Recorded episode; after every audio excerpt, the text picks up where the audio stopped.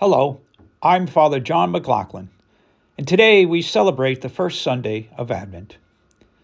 Have you ever noticed how much waiting we do as we journey through life? Waiting is a big part of our life, and there's no life without waiting. Expectant parents anxiously wait for the birth of their child.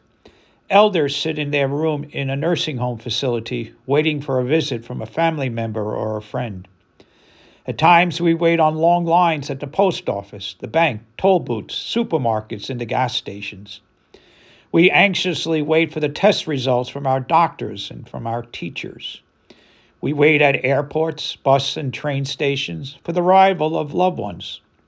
Yes, much of our time is spent in waiting, and often this waiting tests our patience and the quality of our hope. Very often, we are powerless to bring about what we hope for so all we can do is to sit back and wait.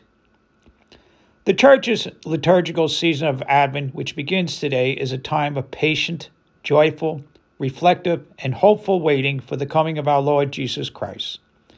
Advent is a season of great hope and expectation because it is a season that reminds us daily that our Lord Jesus is near and that Jesus is coming to establish his kingdom. The season of Advent anticipates Jesus' first coming in his humble and simple birth, but the season also prepares us for his final coming in his glory and majesty. Advent is a time in which we are reminded that we have to wait for our God. We cannot grasp God, we cannot possess God, but we can wait for God to reveal his very self to us, allowing himself to become known to us. When we wait for God, we admit of our own incompleteness, as we acknowledge that there is always more to God than what we already know or understand.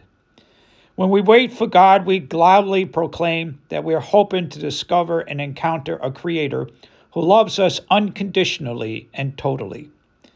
When we wait for God, our waiting becomes our prayer, and we testify to God's greatness and our own simple poverty. Today's scripture readings remind us that Advent is a season of great expectation and hope. Recall how the children of Israel had long in waiting and anticipation for a just and righteous king who would guide them and offer them a secure future. In 2 Samuel chapter 7, God, through the prophet Nathan, had promised and declared that Israel's King David and his dynasty would endure throughout the ages. However, Throughout her history, Israel had resisted listening to God and following God's plan for her. The end result was the destruction of Jerusalem and the captivity of her people. But in spite of her poor choices, all hope is not lost for Israel. As we hear in today's first reading, as the prophet Jeremiah predicts, the days are coming when God will fulfill his promise to the children of Israel by raising up a just and righteous king. Jeremiah predicts that David's dynasty will finally include a king who will do what is right. Unfortunately, the Israelites looked for that king in all the wrong places, as they attempted to secure a kingdom by earthly means alone. They looked to the wrong source for their fulfillment. Instead of turning to God, who is the only source of true fulfillment, and trusting in God by placing their total reliance upon Him, they look to a human king for peace and security.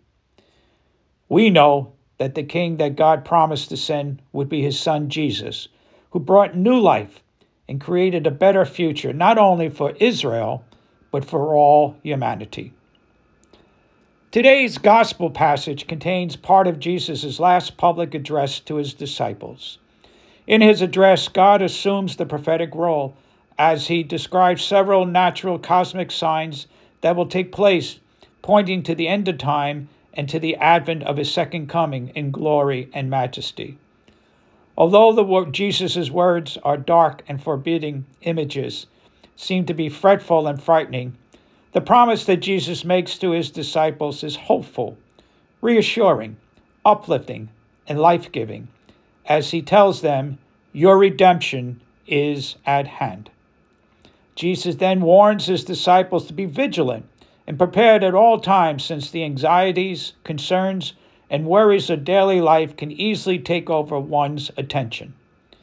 Jesus reminds them and us that no one knows exactly when the end time and second coming will occur, so that the prudent stance is to be always ready and prepared at all times. As we begin this new Advent season, we find ourselves living between two timely events Jesus' first coming in his incarnation and his second coming at the end of time. We joyfully remember and celebrate Jesus' birth, and we anticipate with great hope his return while waiting in vigilance and watchfulness. Jesus invites us to prepare our hearts and souls so that we can experience redemption more deeply during this Advent season. Jesus challenges us not to burden ourselves with too many worries, concerns, and fears, and not to get too caught up with the busyness of this season, decorating, shopping, and partying. Rather, Jesus encourages us to spend some quality time with Him in prayer as He wants to share His peace, His joy, His healing, His love, and mercy with us during this season as we wait to celebrate His birthday on the upcoming Christmas Day. If we take some extra time every day in prayer, even for a few moments, we will then be able to open our hearts and soul to the gifts He wants to share with us. Don't let this special at- time of Advent slip away. Rather, stay awake, be vigilant, remain prepared, for our redemption is at hand. Have a blessed and happy Advent season. God bless you.